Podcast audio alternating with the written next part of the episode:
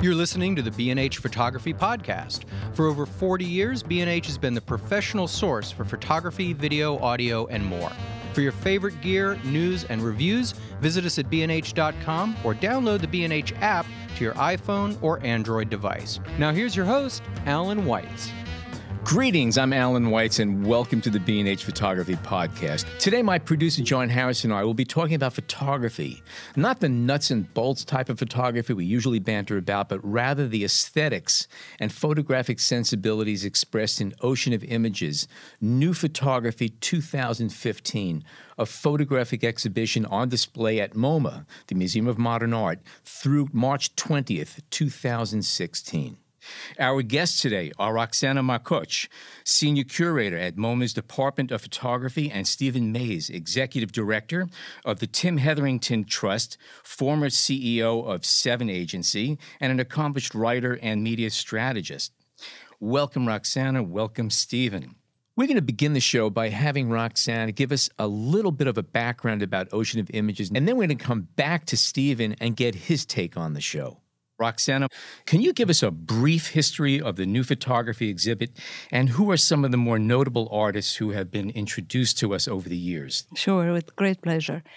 Uh, well, New Photography was launched in 1985 by John Szarkowski, who at the time was the director of the photography department. And one of John's idea was that we would uh, implement a very robust program uh, where we will have every year a small focused exhibition that will showcase the work of four to five emerging I would say, photographers who had already built a solid body of work. Um, there weren't any such programs at the time, and the new photography series became truly a pioneering series insofar as it was at the very crux of the contemporary program at the Museum of Modern Art.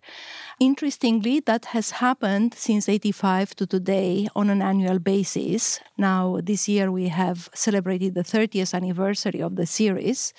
So henceforth, we will be making some changes, and the series will happen on a biannual basis. Uh, it will be larger. It it has a much more uh, international roster of artists, and it has a more curated uh, point of view, I would say. Um, a few years ago, I would say maybe 10, year, 10 years ago, yeah, uh, one of the New York art critics has noted um, that if we were to put together a shorthand history uh, of the new photography series, we would end up, in fact, with a history of contemporary photography. So we had shown photographers quite early in their career since 1985, about 100 international uh, photographers.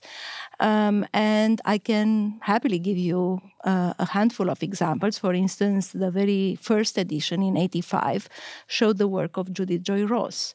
Um, the second one um, in, in 86 uh, introduced the work of Philip-Lorca diCorcia.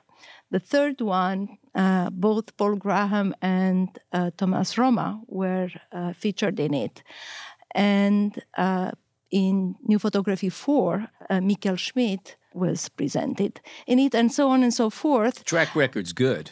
The record is really good. I mean, not all of them became as known as others, but um, but I would say that overall it's a very impressive record of. Um, would you say that prior to this iteration, it was more of an American set of photographers? Yes, I mean the the the very first ones they were exclusively uh, you know American photographers. Was that intentional, or just? I mean, I cannot really out? speak oh, for okay. my predecessors, really, but. Sure. Um, but I think that if you look uh, at how the series developed, it went from being mostly American, mostly black and white photography, mo- mostly photography that was matted and framed on the wall, uh, to, to, to becoming uh, very international at some point, more women included, uh, artists from all over the globe.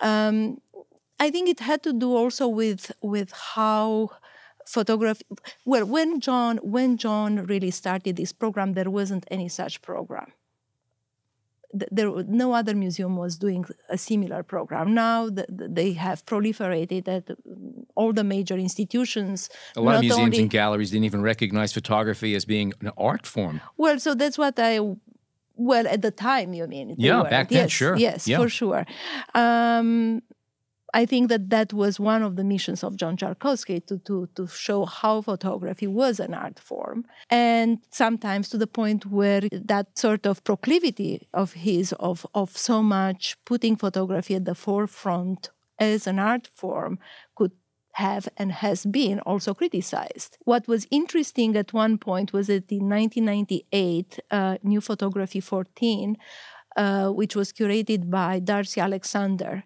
For the very first time, artists working with the photographic medium uh, were presented in the series. Uh, and that kind of marked a shift uh, in in the presentation of the work that both photographers and artists with the photographic medium, which at the time still was a very polarized field, maybe it still is today. Um, they were they were presented in in in this series. So we started much more of sort of integrating uh, those two. What sort fractions. of artwork was being incorporated? So I, am assuming so it sounds like instance, we went from photographs on the wall to other. Not medium. only that, but there were really. Um, there were really artists that were working across mediums, not exclusively in photography. Her that particular uh, edition included the work of Jeanne Dunning, Olafur Eliasson, Rachel Harrison, and Sam Taylor Wood, for instance. So, you know, Olafur Eliasson works in large scale installations. He also has uh, a number of very impressive photographic series. And Rachel Harrison is primarily known as a sculptor, uh, and photography is sort of incorporated into her sculptural installations. Well, in, in the show that is currently showing, the mm-hmm. 30th ex- ex- exhibit, there mm-hmm. are a lot of alternatives mm-hmm. to straight prints. There's, there are straight prints on the wall, right. very conventional, but there's also other formats. How is Ocean of Images a departure from what we're calling the norm in terms of the past photo exhibits? And what was some of the criteria you used for selecting the artists? Well, I'll tell you, uh, first of all, the way that the. Oh, by the way, I want to say I don't envy you the job of having to make all of those decisions. It couldn't be easy. Go ahead. I, I envy myself, but that's okay. um, no, I think that it's actually a quite interesting process, and all all the curators in the photography department, um, we meet. In fact. Um, usually about this time of the year.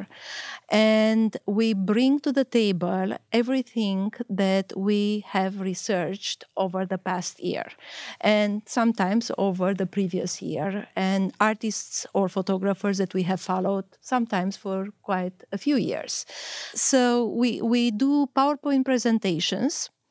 Um, and usually we look at about for every new photography series, over 100 photographers or artists working with a photographic medium.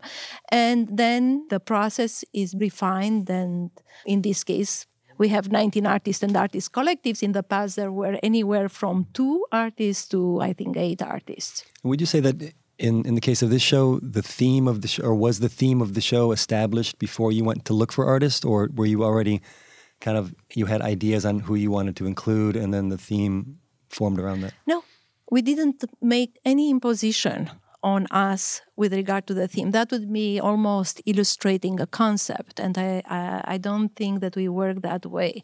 Um, we start from the work really we start from the artists that we like so we bring them to the table and then uh, we try to see how they might work together and also what do they share. And sometimes it may be a very formal stylistic. That's that wasn't really the case here. No, not at all. Uh, it wasn't how similar they would be on a formal level, but what on a more what were the conceptual underpinnings that that they shared and um, and I should say that uh, the question that also that we were posing ourselves with this exhibition was not just generally very in a very generic way like what is photography in the 21st century but rather more critically what is contemporary photo based culture? So when we when we started uh, asking that question we immediately came across issues of connectivity circulation of images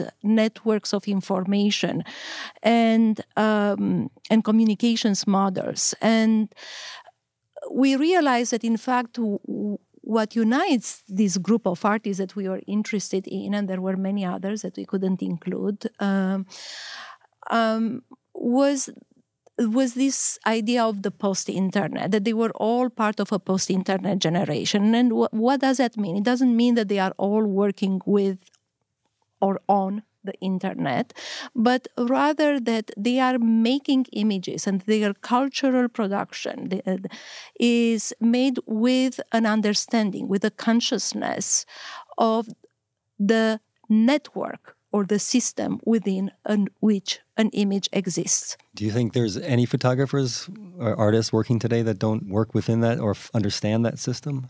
Seems to me that it's it's so pervasive for anyone working in perhaps, the media. Yeah. Perhaps yeah. it is pervasive now, uh, especially since you know the internet.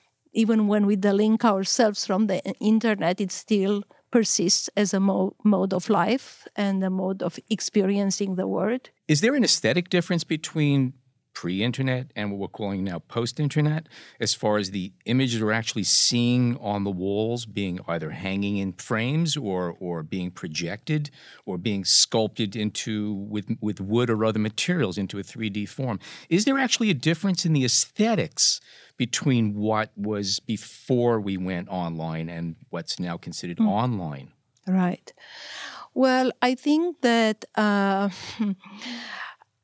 you tell me that. I mean you you are the viewer and you would know how this an exhibition like new ocean of images it has a title by the way previous editions didn't have a title but how does it differ to other uh, photography exhibitions that you have seen? And i think that um, it is that kind of an exhibition that shows the porosity, in fact, of photography. That photography is very fluid, that it is in flux, uh, and that it can take different shapes. In fact, you know, in this exhibition, you can experience it as a cut out uh, photographic sculpture, as a, a, a projection, as a zine as a takeaway poster, as something that exists only in the internet, uh, or as a publicity campaign. How does that differ from if you go back a couple hundred years? A lot of painters and even sculptors used uh, camera obscuras to basically project the basic image onto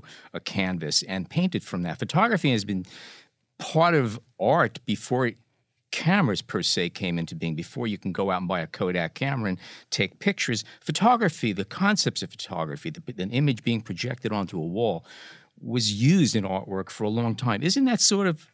Is it? Are we talking about the same thing? Is it just a continuation of using this ethereal image and capturing it either as a tracing or, or, or as a physical print or a projection.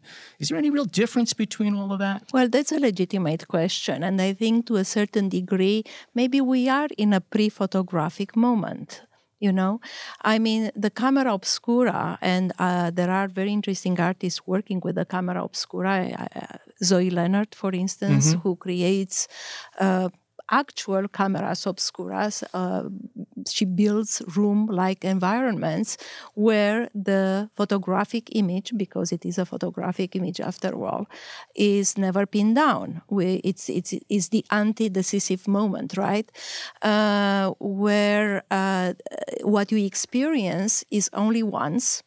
It's fluid. It's in flux.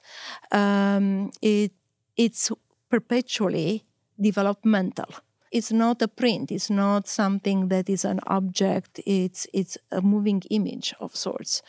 And i think that what's interesting about this which brings us back to your question about this exhibition is that this 24/7 you know image traffic that we are experiencing today in fact is not sui generis And if you think about it, uh, it goes back certainly at the beginning, not only of the medium, but it has different revivals. So I don't know if it's a continuation, but it might be a disruption of uh, what we know as being a photograph.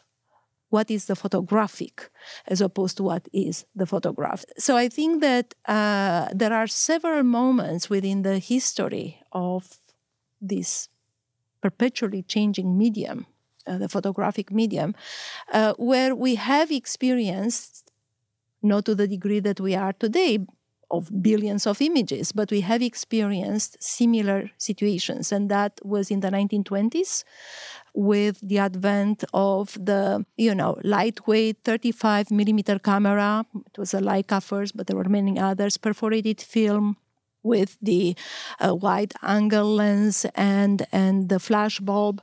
All of these elements wide aperture right that allowed uh, photographers to uh, take pictures much more rapidly in m- more quantities. And also it's very interesting but it created a very more dynamic mode of image production which was linked to montage. And so you have that in 1924 already, which leads to, for instance, such social theorists as Siegfried Kracauer to talk about the notion of a blizzard of images. So at that time, they were experiencing something similar to what we do today. And then in 1983, just a few years before the um, before the launching of the World Wide Web, uh, the Brazilian Czech uh, theorist Vilém Flusser talks about two paradigmatic shifts in the history of mankind since its beginnings. One being uh, in the second half of the second millennium of the Common Era, the invention of linear writing. And the second one, uh, something that we are experiencing right now, is the birth of technical images, meaning photography, film, and the rest. So with this change from you know the linearity of writing to uh, this much more dynamic mode of image production, I think that our own way of experiencing and understanding reality, the word, what the word is, how we experience it, has changed. And that is in function also of technological apparatuses such as the camera, the lens, the scanner, all the various means that uh, the artists in this exhibition uh, are using. Could we speak uh, about a few of the uh, of the photographers of the artists who are included in the show? Maybe highlight something that you like, and of course, without giving names, maybe a piece that you considered but just didn't quite fit or didn't work, and and also maybe if there's one of the pieces that uh, that is an outlier from the rest of the group. I cannot give you the second one or someone who didn't fit because you know there are 90 artists who didn't fit and that has to do with how a process of selection goes for making a particular exhibition you know? Of course yeah, yeah. it seems uh, to me that the idea of finding a photographer that would fit when you're trying to talk about putting together a show of an expansive quality and parameters of work seems like an odd juxtaposition to say you know someone who was just didn't fit to something that's supposed to be kind of open and experimental well, you know, it's. Where do you draw the line? That's kind of tough one, I think. Not, it's exactly. It's not that they weren't fitting necessarily. You know, we were looking at a very broad group of people that we are interested in th- their work and that we are continuing to follow in what they are doing. And by the way, the way that we do research for these exhibitions is so uh, varied. You know, it can go from not knowing about someone and f- seeing it on the Instagram and then going and doing serious scholarly research about it to uh, doing studio visits in the respective countries where these people are, whether it's Egypt, Angola, various countries in Europe, or um, or the United States, you know. And this is the case. I mean, with all the artists that were included in this exhibition, um, we conducted a, a, an individual studio visit, had seen the work, whether it was digital or not. You know, we could have just experienced it on a, on a digital format. We did see it in person. Are any of the the artists out and out new, as in the oh, sense this, this may be one of their yeah. first major Of course, there are many artists. There are artists who don't have representation in New York, who are never shown in New York, for instance. Some of them who are very emerging in, in the field. You know, Katja Novitskova and Marina Pinsky are two artists who never, you know, they didn't have a representation in New York, and now they do. Mm-hmm. Can you describe their pieces? Well, Katja Novitskova has the um, she has the cutout photographic pieces, which in fact um, are both included in the uh, Edward Steichen photo galleries and were included until very recently in the Agnes Gund uh, sculpture uh, lobby. Uh, so we sort of broke out of the space of the photo galleries also in different other spaces. That's a big deal for this show too. You guys are utilizing spaces that you've never used before. Is that true? Yes, we are. And the Bauhaus staircase is another one. That's another artist who's never shown in New York, Katharina Gaenssler. Um, her piece involves thousands of pictures that she took in different locations at the Bauhaus, the famous Weimar School uh, in, in Dessau, and very specifically the Bauhaus staircase that was built uh, by Walter Gropius. Um, she shot also at the museum on our own Bauhaus staircase and also she uh, photographed details of the Bauhaus stairway from two paintings in the Museum of Modern Arts collection, which are Oskar Schlemmer, Bauhaus Stairway from 1932, and also Roy Lichtenstein's piece by the same name from 1988. Then, sort of deconstructed and reconstructed through all these pictures uh, a mosaic that brings together all this uh, representation of the uh, Bauhaus staircase.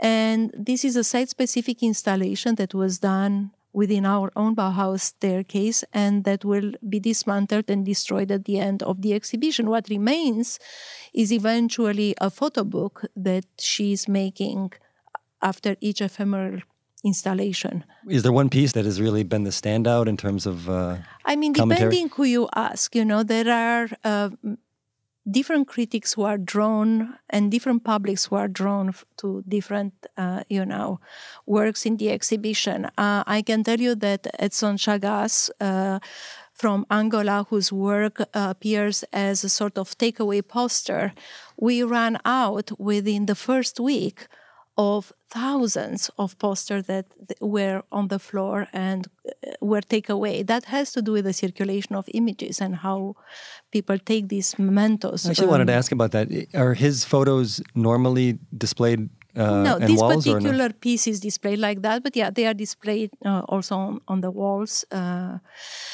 then, you know, the newsstand, of course, is the reconstruction of an actual uh, newsstand that was in Brooklyn at the Metropolitan Avenue stop, uh, which we reconstructed exactly as it was, uh, with also all the contents, the all the ephemera and the zines, which is totally analog. It's not uh, digital, but again, it has to do with distributive authorship, right? On on how people communicate and that's a very live you know piece because it is um, there are volunteers there who are uh, making zines exchanging hands with the public and we have once a month also an event exactly as they had it in the subway station. And uh, there is another piece which is done by the collective DIS, uh, which uh, was founded in 2010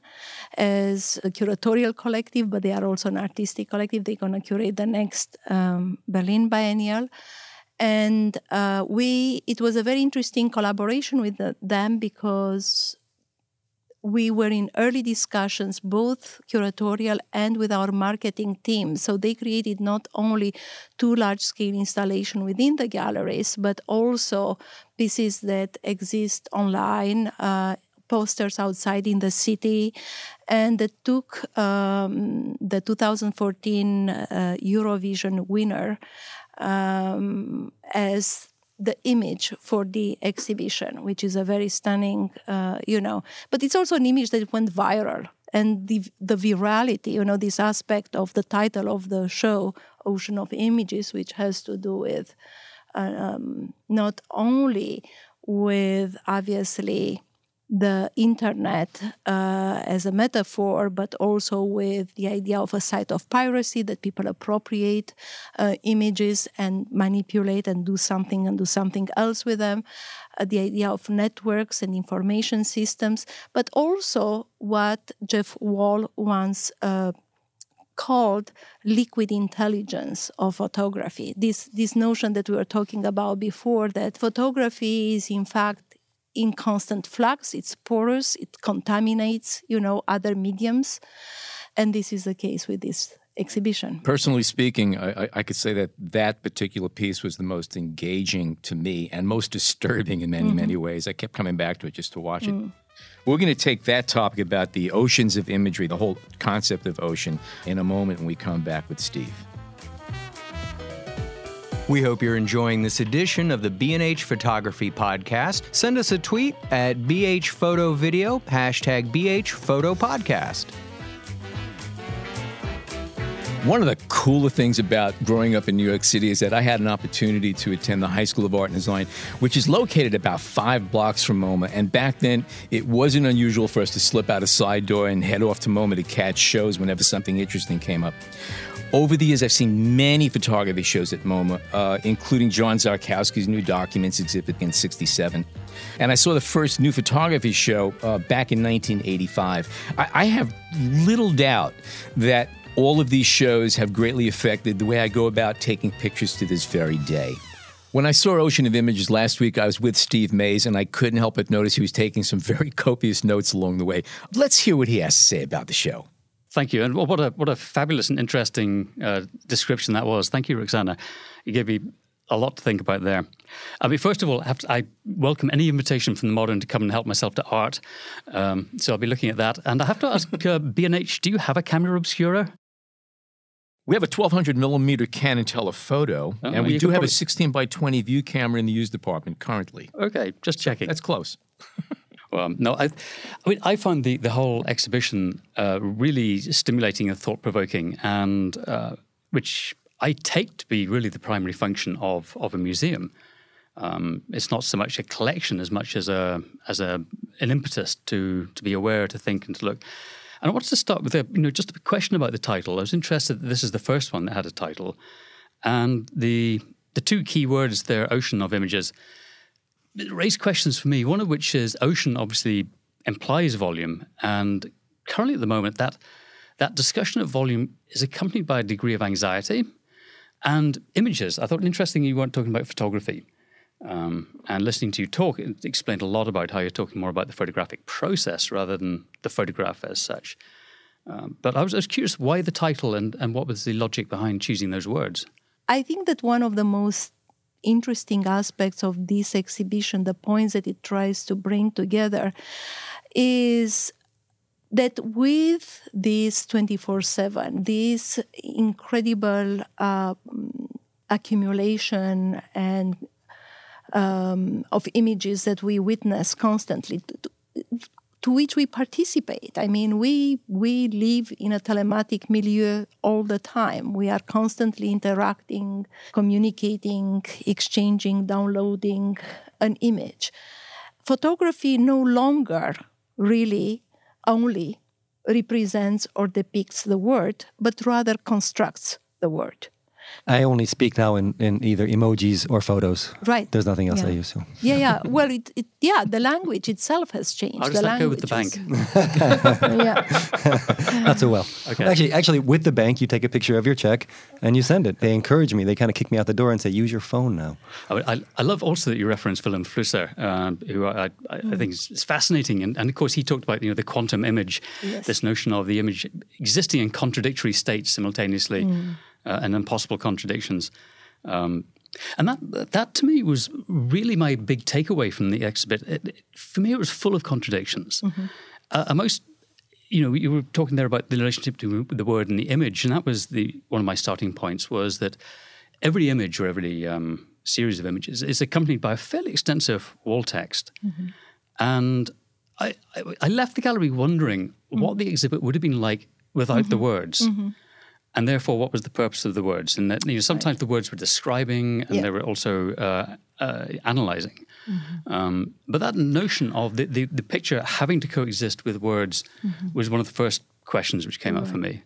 Well, you know, we try to leave it a little descriptive for for the labels in order not to uh, be the only voice of interpretation to the viewer, to allow the viewer to bring their own views to the work. Um, but eh, maybe it's it had to do also with the fact that there were so many, in fact, artists that were new, that were not known uh, to the general public and even to the specialized one. It also had to do with the fact that when on the 30th anniversary of New Photography, we wanted uh, to make a publication. Um, and we never made even a brochure. We never published anything in conjunction with the new photography series.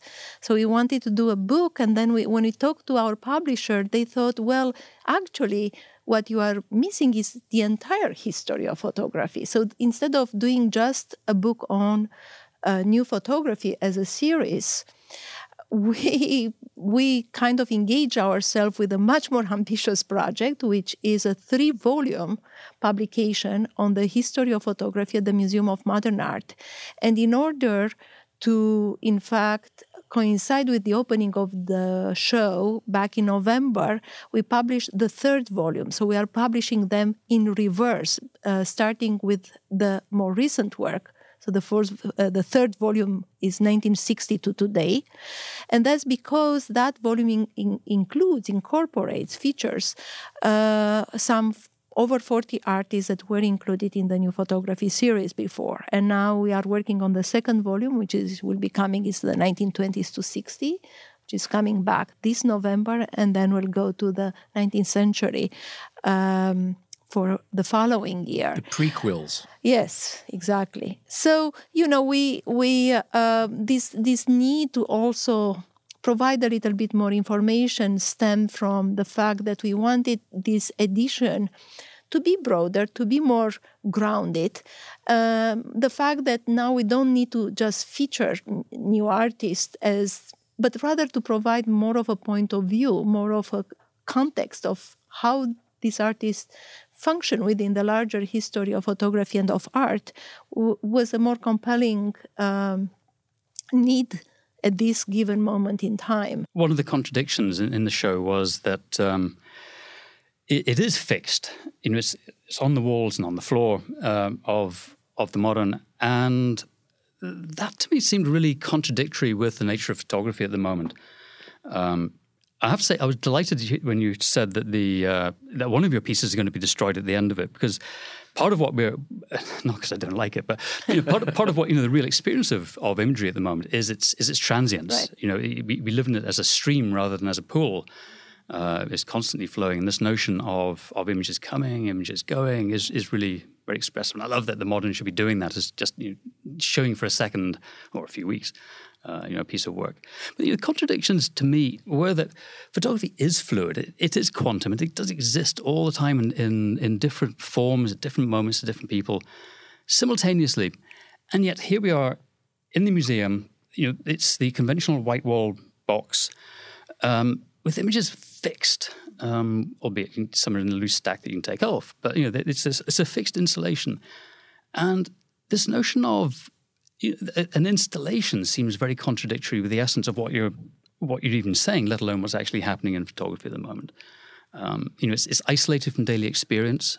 It's it's fixed in time and space. It will end. It's here. It's in this location at this moment. Um, and it's tethered to text. You know, it just it struck me that you know all the ideas you're talking about were very difficult to express in the in, in the actual exhibit. And I, I wondered, you know, if, if you you know how you wrestle with that because you know as you say there's no particular online session for it. It's just you know it does exist as a physical show. It's true that i read online a lot but i also read books and magazines to, today. And there is something about the objecthood of uh, works that are um, that are driven by the photographic Uh, and again, I get back to the photographic because it's a difference between the photograph and the photographic. And I think that this exhibition, while it's it happens in the galleries, it takes on many many forms. Some of them are projections, some of them morph into three dimensional installations, some of them are just a map like. Um, some are takeaways that will disappear. Some of them are ephemeral uh, installations. I, I, I, saw that particularly. You know, I was thinking with the Mishka Henner piece, yes. um, which which manifests in, in yes. the gallery in three forms. Yes, you know, and Mishka exactly. produced a book. Yes. Um, which is essentially um, a, a, data visualization piece, right. which is really interesting. Yes. Um, it's a fabulous piece of work. And yet in the gallery, it exists as a book, as a video and as a text. Correct. And I wondered, you know, is there something wrong with the book that? Yeah, no, but the book you no, can't is not available to touch. Yeah, it's behind I mean, glass. I think that Mishka did the video expressly to show how many black pages you'll have. How do you kind of uh, even understand distance? You know, um, but also to defy the rational Cartesian uh, kind of understanding of encyclopedias which provide knowledge, right? Knowledge gathering. That goes page after page after page that is just black. There is another piece I should mention that, in fact, well, first of all, this started as a marketing campaign, publicity campaign. Uh, they the the group started as a lifestyle magazine, and then branched out in various other directions. But uh, this exists, uh, contributed not only a piece for the gallery, but numerous other pieces, some that exist online, some that uh, of them are on uh, uh, throughout the city. You know, they are dispersed. You have to find them. You have to know about it. There is no text. Um, so it's up to viewers who encounter them. And then there is David Horvitz piece, which is quite exceptional because that is um, is that mood, mood, disorder? Is this one mood disorder? Uh, yeah, yes, yeah. which uh, which exists online.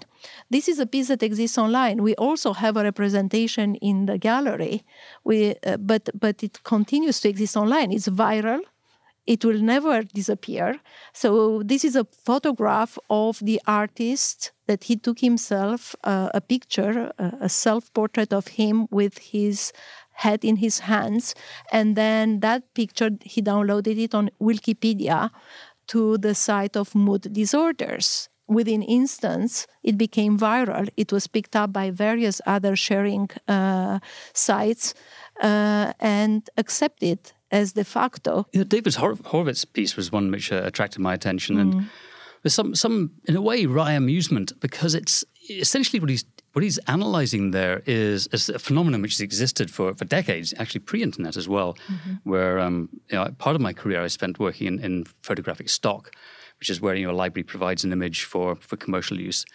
And you know, the images we would provide in those days on transparency and were then printed would appear in countless representations all around the world with different meanings and yes. different attributions and, and context around it. And it struck me it's quite interesting that you know here we have David Horvitz in 2015, 2016, essentially getting to grips with a, a process which has been around for a very long time of recontextualizing the image. And in a sense, it, that represented a lot of where we're at at the moment, which is a, which is a certain f- sort of insecurity. It, you know, we are reviewing what is photography, what is you know, where are we in all of this? What does it mean? Um, and of course, not just in the museum, but you know, in, in culture at large, we're all struggling to figure out what do we do with all these pictures and what's its significance in my life and all the rest of it. And, and David, I think, sort of got right to the point there because he, he took something which has been around for a long time and made it very specific to one image and just you know, drew out all the contradictions and richness of, of that. Um, it was also, I felt, somewhat forlorn. There's sort of like a, a this, this, sort of forlorn ego searching for presence on the internet. Um, it sort of raised the figure. I noticed. I checked Wikipedia last night. Mood disorder. The image is not there any longer. I don't know if that means anything. Yeah, it was brought down, but it was picked up by many noticed, other yeah. sites, and as you can see it in the exhibition, yeah. uh, by various forums right. and you know blogs, and it continues to be. You know, um, this is just a book that he made up to the opening. I felt that show, one spoke to the working photographer who were also kind of worried but, about our work yeah. getting taken but you know us. this mutability of meaning of stock photography it's something that so many artists now are coming to grips and they are investing in it and they are doing something Well, you I, know. I'm- I, I think it's great because uh, it's actually uh, something we should talk about at a separate time. Maybe it's the next podcast. But I, I think stock is, is a is a hugely overlooked and For- for powerful sure. um, cultural force. That insecurity, I mean, to me, was somewhat mer- measured in the title as you know the reference to quantity in, in the ocean. Uh, there is a certain anxiety in that. Um, I, I felt with a lot of the wall text were were very wrapped up in process. Um, it's you know, and, and, and there seems to be this constant search that we're all on to find relevance and to understand where we, we exist in this now hugely expanded media universe that we exist in. Um, and that that I thought was you know one of my key takeaways from the from the show, and to me linked it very much to you know from from the, the rarefied walls of the, of the of the MoMA to to daily life is is this sort of insecurity about what is it that we're dealing with? Um, you know, is it, is my cell phone part of my practice? Is uh, you know, it's all these questions. yes. Um, is, is, is my sister-in-law a photographer because she, she she makes pictures and stuff? All these kind of questions come up. Does she consider herself a photographer? Absolutely not. And I was interested. My friends over at, at Instagram, um, you know, have told me that they, you know, photographers account for a very, very, very small percentage of Yeah. Instagram users. Yeah. Um, It's very true. Like I am following a few of them who are quite fantastic on, on Instagram, you know, uh, like uh, Stephen Shore, for instance, or Dayanita Singh, uh, or Collier Schorr, Wolfgang Tillmans. the Well, that is- kind of leads me to a question, and I know we have to wrap up soon, but this worrisome nature that we, we're speaking about images, do you think a, a 12 year old, a 15 year old is, is worried about the fact that there's so many images uh, out there right now? No, of course not. And you know, I think you know the the, the emergence of Snapchat is um, is really fascinating. You know, this this medium which vanishes, you know, the images vanish in so many seconds. Um, no, and I I think that you know it's the, the general anxiety about the volume of images. I think is hugely misplaced. It's um, it's just that I feel that we've come into the age of the photographic. Uh, I think we're just arriving there after 180 years, whatever it is that we've been practicing. Um, and, and that it's now just in the medium of communication. You know, as, as you said, you express yourself in images. People, people, people speak in imagery now, which is fantastic. We have a tremendously visually literate culture, not only representational, but people are talking about ideas in pictures, and this to me is just so so fantastic. And it goes to prehistory. I mean, you know, how were people communicating in, in caves through through pictograms, Well, it right? of- it was kind of interesting, but you know, difference apart from electricity um, was there was also a permanence to that. And you know, to me, the the analogy is is really like words. I mean, when I talk about the relationship between words and image, uh, I think there's also a, a, another level of relevance, which is that pictures are now like words.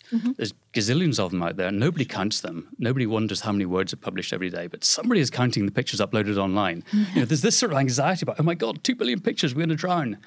and um, it's not true. Uh, and we know that, like words, some words are swear words and you just utter them and throw them away. And some words are poetry and you want to treasure it and protect it and you know where to go to to find it. So I, I, don't think that anxiety exists out there. People just people just speak in photography. Thank you, Roxana. Thank you, Stephen. thank you, John Harris, uh, my producer and co pilot. And thank you, Jason Tables, our engineer. Give us your opinions on Twitter at BH Photo Video with the hashtag BH Photo Podcast.